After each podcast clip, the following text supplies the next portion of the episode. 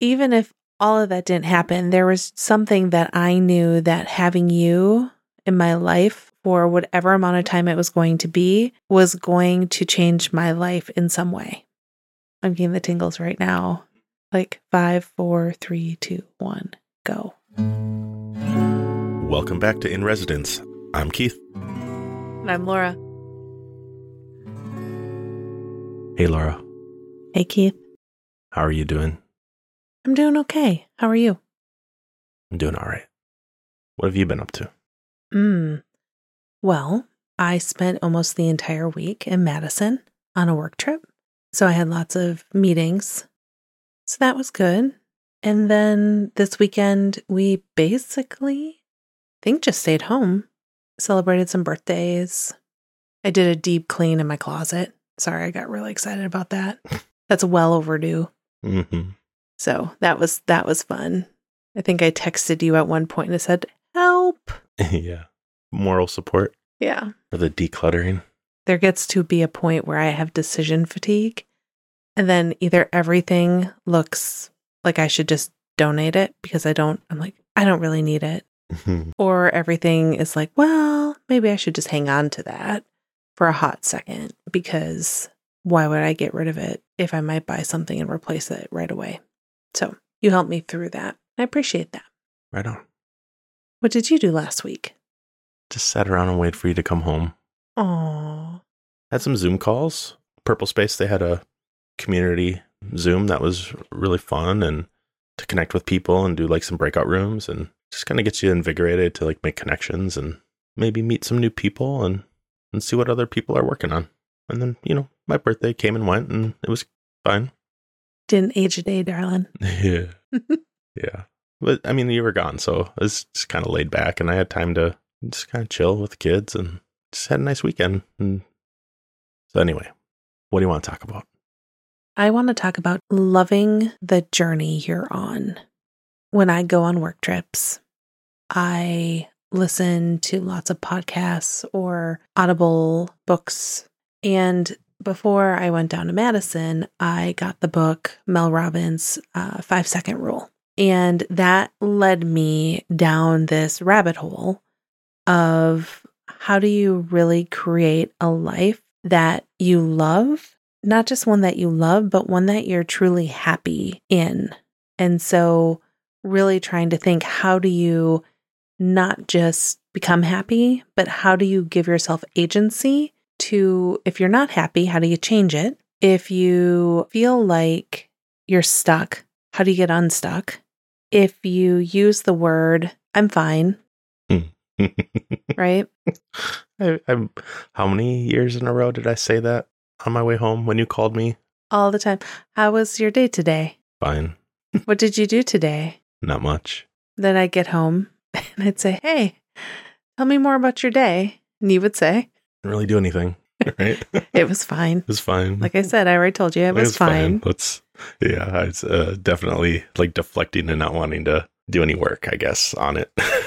Right. Anyway. I actually have a, I have a sweatshirt that says the first rule of Passive Aggressive Club is never mind. It's fine. Yeah. Right. Yeah. And that, that makes me laugh because I think we hear that a lot just generally. But when it comes to our lives and what we want to do and what we want to achieve and going after our dreams and our journey to do that, to say, you know what, it's fine is not exactly where we want to be. We know we can do better. We can expect more. So Keith, you and I have been on this journey together.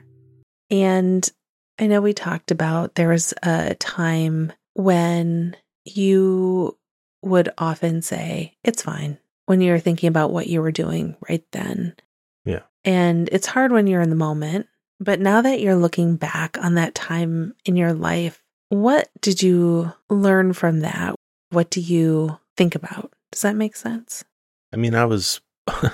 I was fine being fine, but now looking back, I wish it had bothered me more that I was simply fine. And then on another hand, it, it's okay, you know, like I was doing what I had to do.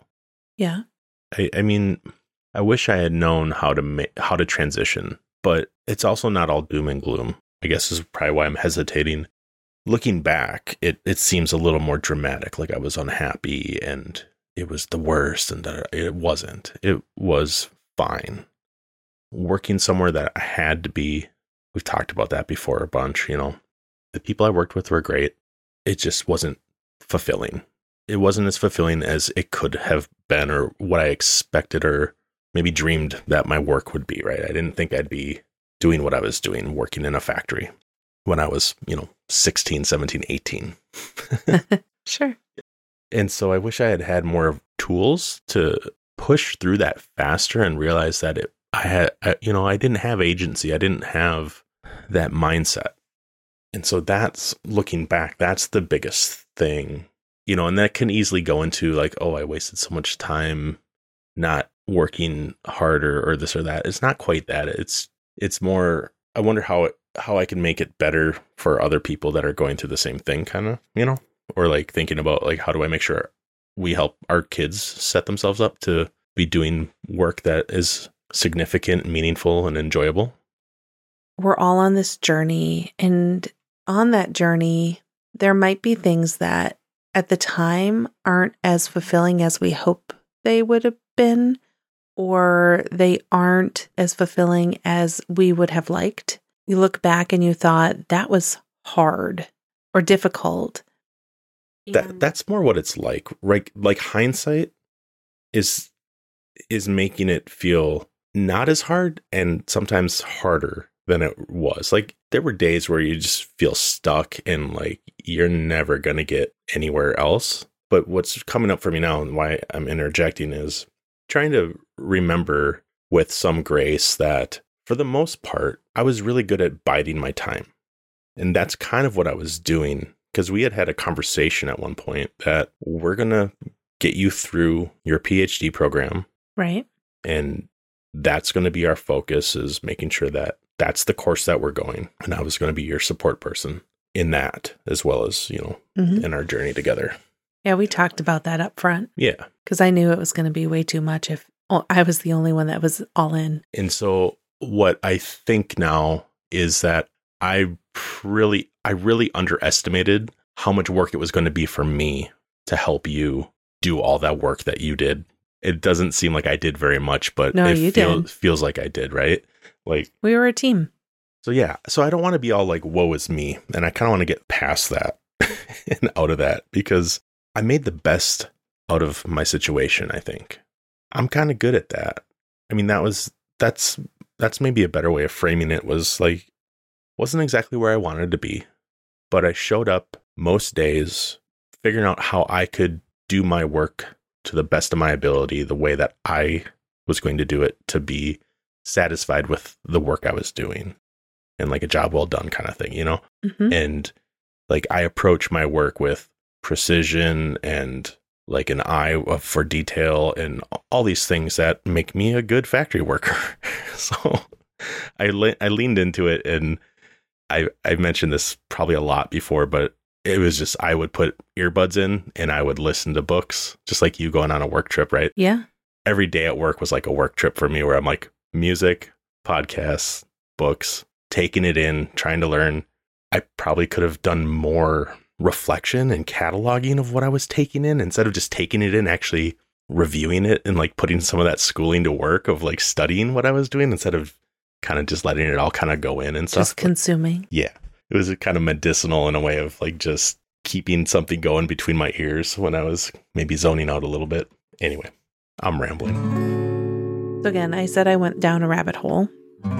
One of the things that Mel recommended in in this book was The Alchemist. And I had never read The Alchemist. Oh, right. Have you read it? Yeah. I've, oh, I listened to it. Well, I have busted through that. One of the things that I find really amazing as part of that, can't remember how they talk about it, but you are on your journey. And throughout that journey, you have choices to make. Do you lean into your intuition in a way and follow a path that you may not, maybe it doesn't feel safe or predictable necessarily, but you're using your intuition and trusting that there's a reason that that is your next move. Every step of the way, you have lessons to learn before you can really achieve your life's purpose. I don't know if that's the right way to say it, but that's kind of what I took from it. I was thinking, what does that journey look like for you? What does that journey look like for me? When are those moments that we jumped in and followed that intuition and didn't necessarily make? I don't know.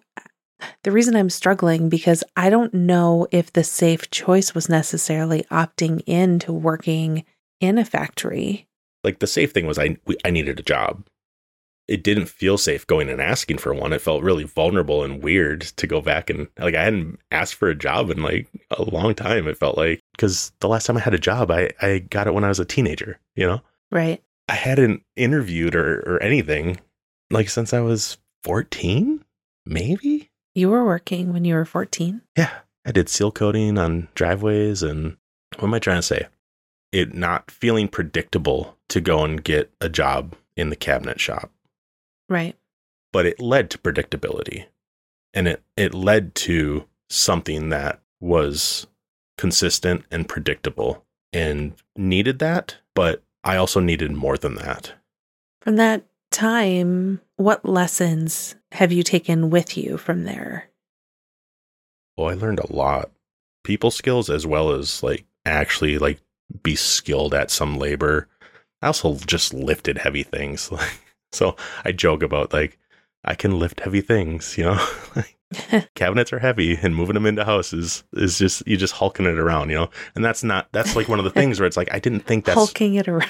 That's not something I thought I was going to be doing. I thought I was going to be singing and playing music and writing. And, and then here I was using my body, kind of abusing it too, because you don't, you just literally just muscle some of these things. Anyway, I learned a lot of craftsmanship and a lot of how to meet a deadline and how to get things done. But I also brought to it, my particularness was really good in those types of environments because you're making something that's going to be in somebody's home and to take the care.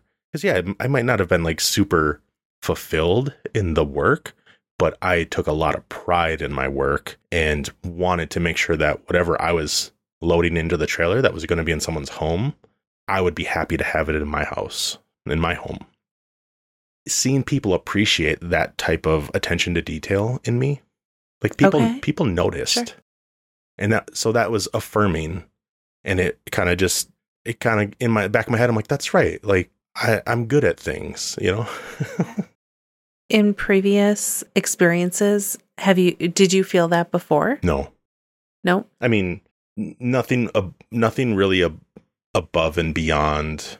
And it, it just so you know, I mean, I'm not saying that because I, I think you it was absent in other experiences, but it was something that stood out to you in this experience. It, it's, in the cabinet shop, it stood out. And even that, and so I, I'm sure you learn more things. What's interesting is I see that, and I'll, I'm going to call it a lesson or a mm-hmm. light bulb, right, that you had at the cabinet shop. I see that playing out and applying to the creative work you're doing now. I mean, like I've really, I've always been fairly good at, once I figure out a process, I know how to refine it and how to make incremental improvements that seem like not a big deal to many people, but when you're doing the same thing, a tiny little improvement is a big deal, whether it's making the process easier for you or or easier for the next person. It comes back to you exponentially if you can find something like that. And the repetition of going through a process and then going through the same process again, but a little different because it was like custom cabinets. Yeah. And then now looking at that with like editing, like a podcast or putting out content, it's, it, I think it's very interchangeable. The processes for which you approach whatever project it is you're doing in whatever medium, if you get your reps in, I mean, that's why they say like, if you're going to start a YouTube channel, it's like, just start. The first video is going to be bad and it's going to get better. I, I guess maybe that's probably where I started to learn like that, like failing's not great. It doesn't feel great to fail, but if you mess up, it's probably fixable, you know? Yeah. And so that started to maybe solidify a little more. Like, I, I think I did a lot of, a lot of growing in that time. Uh, I guess it was my thirties for the most part. Sometimes I, when I look back, I think the other day I wrote down, like, that felt like a lost decade mm. in a way, but um, I like your thirties. Yeah. Hmm. But as soon as I wrote it, I was kind of like, okay, that sounds harsh. I didn't examine it really close, but it was more of, I think my focus was more on making sure everything was fine and everything was okay. And we were getting by, and, and I haven't thought about it much more than that. And I know it wasn't the, my entire thirties, by the way. I, it's it's less. It, it, the more I thought about it, the, the more it wasn't lost. It was just a lot of learning. Now I'm kind of looking back and taking it in and realizing you have a lot of experience doing certain things, and it can be applicable. It's it's okay to look back and, like you said, it was part of the journey, and appreciate the things that I got out of it. I'm mostly talking about work, by the way. Yeah, and that's I think where I'm maybe struggling a little, because I'm I'm listening to the different examples you're giving, and they're very concrete. But maybe that's that is okay. What I'm trying to think through is when you were eighteen, graduating from high school, mm-hmm. off to become a rock star. I wasn't, though. I was going to college. Well, you've been a rock star in college. So your eighteen-year-old self, looking back, is this what you expected your journey to be like? This or what I've gone through? I'd never in a million years thought what the, the last two decades were would have led me to where I am now. I didn't think this is where I would be. Okay. one hundred percent. And I sure didn't think what I went through for the last twenty years was going to get me here.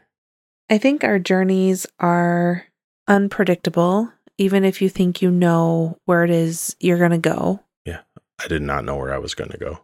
I think the thing I'm struggling with is the lessons we're learning, or the lessons you talked about. Uh, some of them were very practical. Mm-hmm. Hi, we've met. Yes, we have. No, but, you know, being more efficient, improving processes, yep. Fine craftsmanship. But the thing that that I'm I'm thinking about is the journey that has brought us to ourselves right now. Mm-hmm. And we have more journey to go.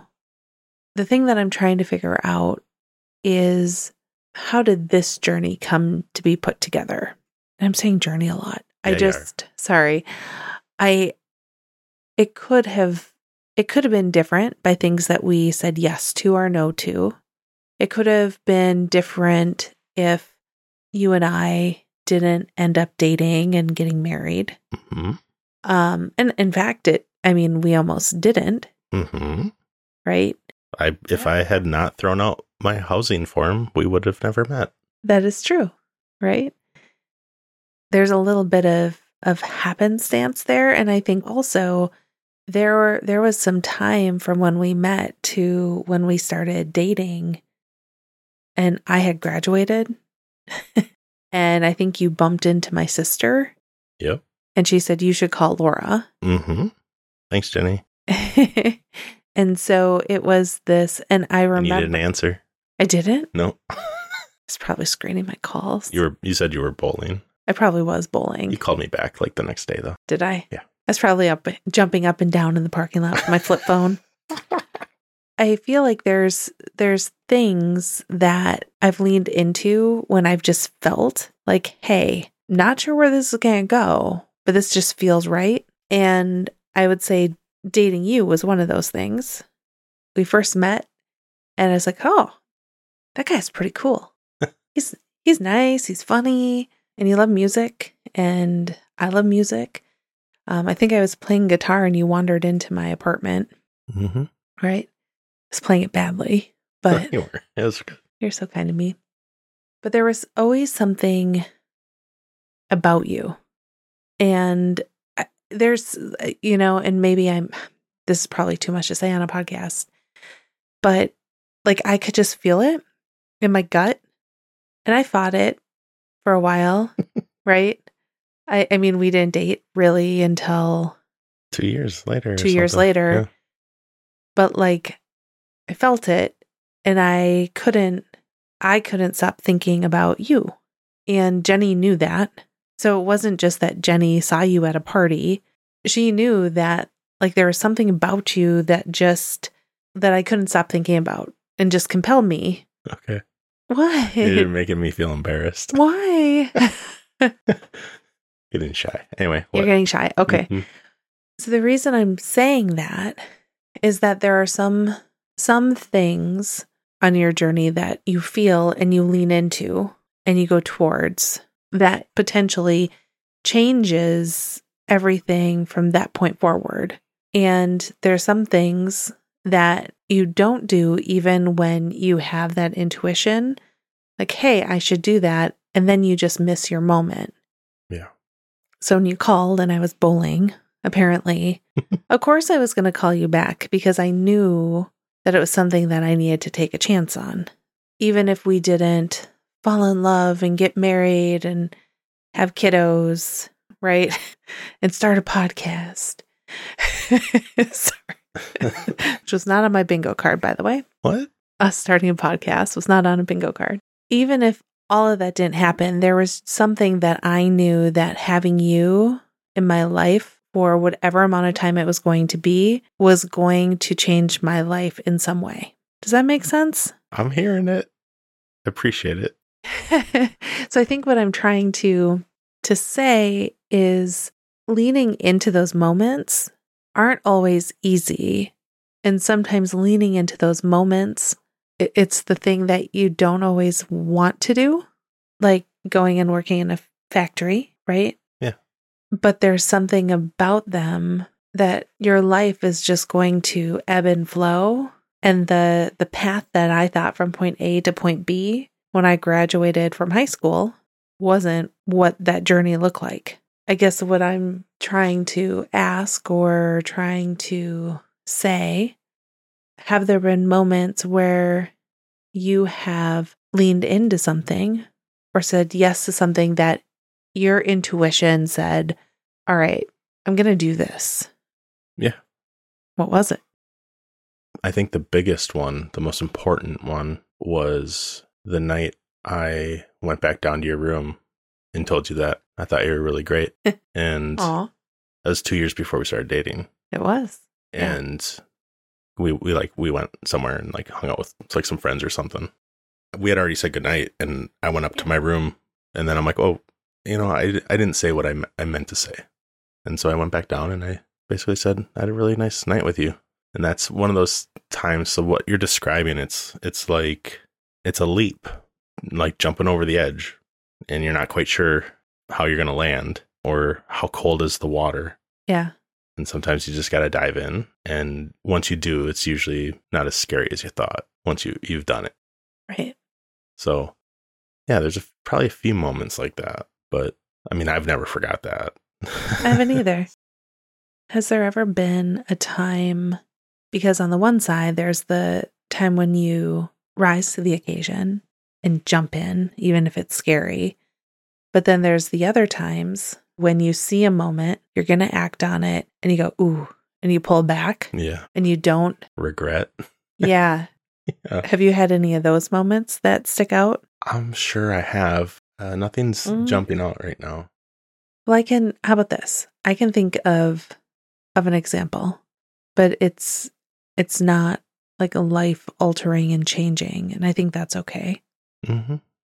So one thing where there's always been this whisper in my head of of like, ooh, I'd really like to sing, you know, like you and I mm-hmm. have a little duet band sort of a thing. Mm. That's something that I haven't, I don't even know if I've actually told you that, but I love to sing. We haven't made that happen. We haven't made that saying. happen. Right. There's also something that's somewhat terrifying about getting up and singing at a coffee shop or something like that. Yet people do it every day. So that's something for me that not sure if it's something like I want to be a famous duo with you or anything. But that's probably the wrong reason to want to do it if that was the reason. Right. Yeah. But that that's something that I've kind of not even named, I don't think. In passing, we've talked about playing music together, right. But you know, you've never really come out and said that. Yeah. So that's with anything that feels like it's a little scary, or I'm not ready for that, or I, maybe I shouldn't do that. Like the best thing I, I heard about that is that usually means it's time for you to lean into that. Right. That part of you that's pulling away from it is trying to keep you comfortable and not changing. And so even for, like for my example of going down and just telling you again what a great night I had hanging out with you. Right. Or just going and deciding to do an open mic, whether it's comedy or music or reading a, a poem. Making that decision is scary, but those types of things, once you realize that you have more to lose by not doing it than doing it and failing, like that's not as scary as never doing it, right? The constantly thinking of, oh, if I only is way worse than, oh, I did that and I made a fool out of myself. So I don't often give in to the part of me that says, no, don't try that when it's something I I really secretly want to be doing. And that's may, but, but maybe that's why the thirties felt kind of lost. It's because that was a time when I really wasn't getting any opportunities to choose to leap in the area of my life that made, makes me feel the most alive, like art and music yeah. and, and things like that. So yeah, that maybe just kind of unlocks something. 'Cause like you said, I'm really practical, and I was taking away everything good I could from my situation. And I'm seeing the, the strengths of, of where I was and what I was doing and what I was learning and trying to not be down about it. But those kind of whimsical things of like going and telling a girl you like her or a boy or whoever, that feeling that you get in your gut, that fuzzy, warm or cold pit of this may or may not work. It can be all these weird feelings at once. And if you go for it and you read that poem out loud, and no one's probably going to boo you. And if somebody says, no, I don't want to go to the bookstore with you or go have coffee, like at least you asked, you know? Yeah, because some of it isn't what happens after it. Some of it is about you doing the thing. Yeah, that's all it's about, is the process.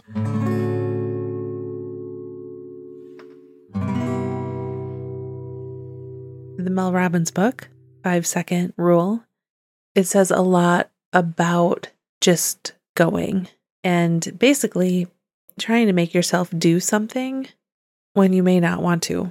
And I thought it was somewhat interesting, really setting it up, saying when you have that gut intuition or that feeling like, hey, I should do this, but your brain's going to intervene really quickly and be like, eh, maybe not. Because it wants to keep you comfortable, safe, not embarrassed, not rejected, yep. All those things. But the idea of being like, okay, I'm going to count down five, four, three, two, one, and just do the thing. Cannonball. Cannonball. I like that. Cannonball. She said rocket ship. Did she? Awesome. Yeah. I have used it to get out of bed in the morning. I don't want to get up. It's five. Okay. Me sitting here arguing with myself is not helpful. So I'll go five, four, three, two, one, stand up, Laura. And it works. And there's so many things that you can apply it to. But I think the whole premise is really figuring out how do you get yourself to act when you have that intuition that you want to act.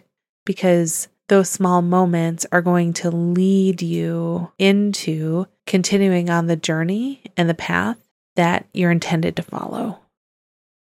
Yeah. So here we go. Now we're getting into it. Okay. Like that. The small moments come from small steps. Yep. You counting to five or down from five to get out of bed. That's a small step, right? Yep. Simply going to get up, I'm going to sit up right now kind of thing. Get out of bed. I had several false starts in the thirties. We're just going to call it my thirties, right? I had a few false starts of trying to take small steps, but I, I kept letting resistance stop me from going further when I hit, when I hit it. Yeah. So if anything, looking back, I'm like, oh, I, I, I wish I had taken more smaller steps to get small wins. Uh, I mean, that's looking back now, but the other, on the flip side of that, or, the, or in the same vein, the false starts led to uh, another false start in April of last year of us recording the podcast. Oh, sure. And then taking four, five, six months to actually ship it finally. The process is the process. It's just not on the timeline that I had imagined when I was seventeen or eighteen. Even when you're saying a false start, and I think this goes back to Rick Rubin's book a little bit, as well as Mel Robbins said this too, that it may feel like you're stalled or stopped or, or, um, not making any movement. Exactly. But sometimes that time and that space and, and that pause is intended in exactly what you need before you catapult forward your creative work. Yeah. The biggest thing for me, like, I'm good at pausing. And so the biggest thing for me is, what's the smallest thing I can do that will work towards where I think I want to be going? And in, instead of thinking about it all the time, take the teeniest, tiniest little thing and then grow on that. The next day, maybe take a little bit bigger. And, you know, that type of thing, it sounds so silly, but it it works. And and the rep it, it's the repetitions and just making it a habit. Saying I had false starts used to feel like a failure. Now I'm looking at it of, at least I was trying. Right. I hope I've kind of turned the corner on fearing failure, and I'm more often thinking of, oh, I failed. How am I going to do it different now? Instead of, I failed, I'm going to stop. Small actions and making choices that set you up for the next step are a good way of starting. Were you saying like disappointment or regret? At some point.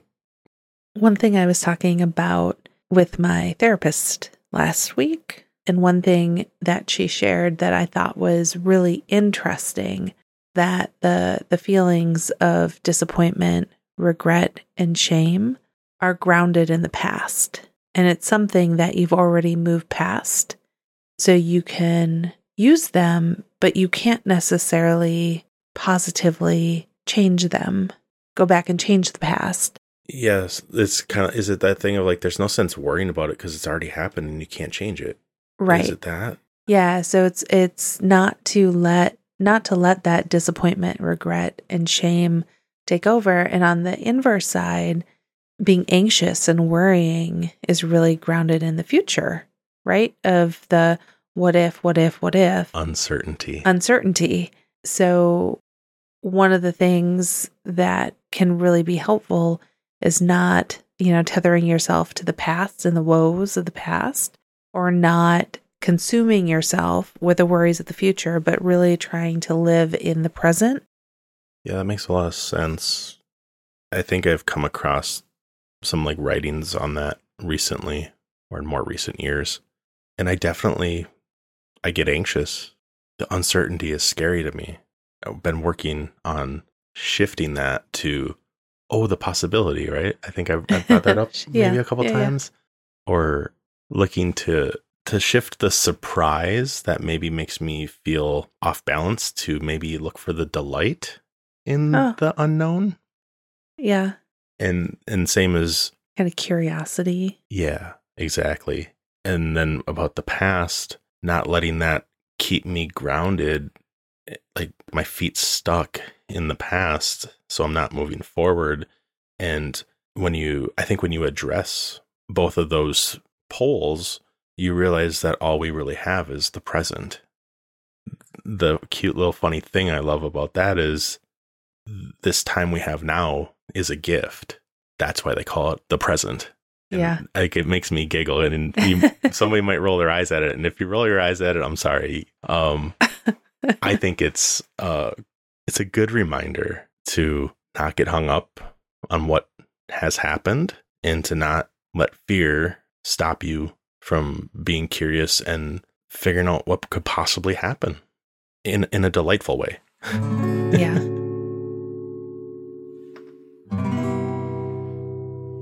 So, So talking about the the present, there's a question that you and I have thought about and talked about quite a bit about happiness and the idea that if you're not happy, what can we do to change it? Mm-hmm. And if we can't change it immediately, what can we do to try and gain some happiness through what it is we're doing? I think that's really powerful. I think it also gives some agency of thinking like, okay, if if I'm not happy, do something different. If you can't do something different, you get to choose how you frame that. So what I've noticed or what I've learned. So in an online course I took, they talked about shifting, right? Transitioning, pivoting. And people talk about that, right? It's like, yeah. Okay, if you're not happy with where you are, you need to make a shift. But another part of that was identifying what depletes us and what energizes us. And that's, it's been really instrumental for me over the last few months to keep going back to that. If I'm in a down mood, let's say, and I identify like, wh- why do I feel depleted? Bringing that to the forefront and realizing like, oh, I'm I'm depleted because I'm not getting the things that energize me. You know, like if I can't think of what's depleting me, if I go to what's what I know what energizes me, it's like connecting with people, listening to music, you know, reading, writing, you know, doing my morning pages. Like it yeah. helps helps me like do my my routine. And usually when I'm depleted, it's because I don't feel connected to others or a community or something like that. Because it's come up several times in the last few days for me. And I think bringing that to a situation where you're not happy with where you are, it's like you kind of need to examine like, well, why are you not happy? Like, what aren't you getting out of that situation? And if you can't inject something that energizes you into that situation, you you need to shift away from that. Sometimes that shifting can be a little scary and unknown. One thing I was thinking about as you're talking through that was there have been, I'll say a few, work environments or positions or cultures that I've been a part of that I knew I had to move on from. It it was one of those things where somebody told me that you can simply survive in this environment, but you'll never be able to thrive because of the situation and the culture. Just knowing how unhappy I was, I get what you're saying.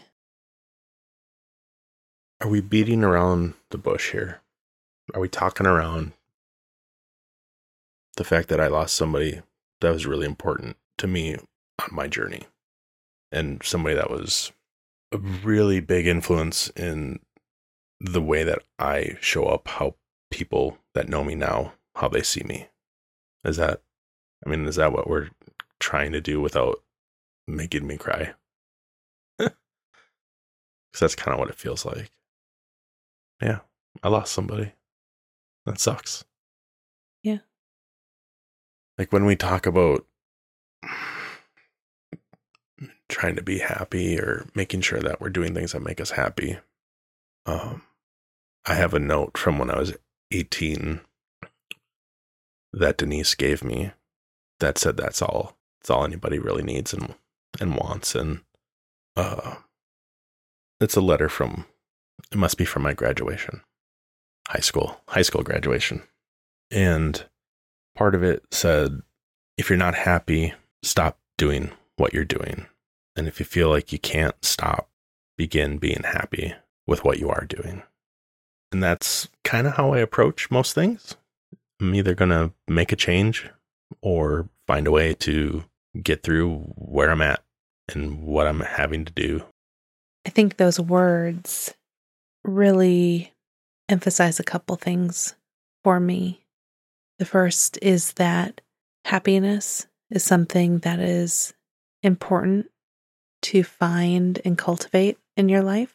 And also, you should go after your dreams and chase your dreams. I think I might be reading into that some, But I think overall, what I took away when you shared the letter with me is don't be afraid to reach your potential and to chase the dreams you have. So there was another part in there yeah. that said, set your goals high and never lose sight of them. Take one step at a time and you will achieve your dreams. And so every time I talk about taking one step, I'm going to remember that. She yeah. told me that all those years ago. And so I smile when I hear it from other people, and other people, I think they got the joke before I did. It took a little extra time for me to realize, like, oh, okay. Just keep moving forward, huh? Okay. Taking those steps and moving forward, small steps, big steps, leaps, pauses, they all add up to you going forward to achieve your dreams. It's all it's all part of it, right? You think you think it's going to be a rocket ship, right? When you're little, it's true. And to the moon. Yeah, it's a little it's a little more of a a winding road, I think. Kind of that idea that your journey is your journey, and that life isn't as rigid as you think it is, and you have agency to make it something extraordinary and special. And one that brings you happiness and joy. Yeah. And I think that's where I went down into this rabbit hole over the last week. The Alchemist, finishing up Mel Robbins, The five Second Rule. I think the words in the letter you have are so special and kind and caring. It's important to remember that we can have dreams, we can dream, and we can go after them.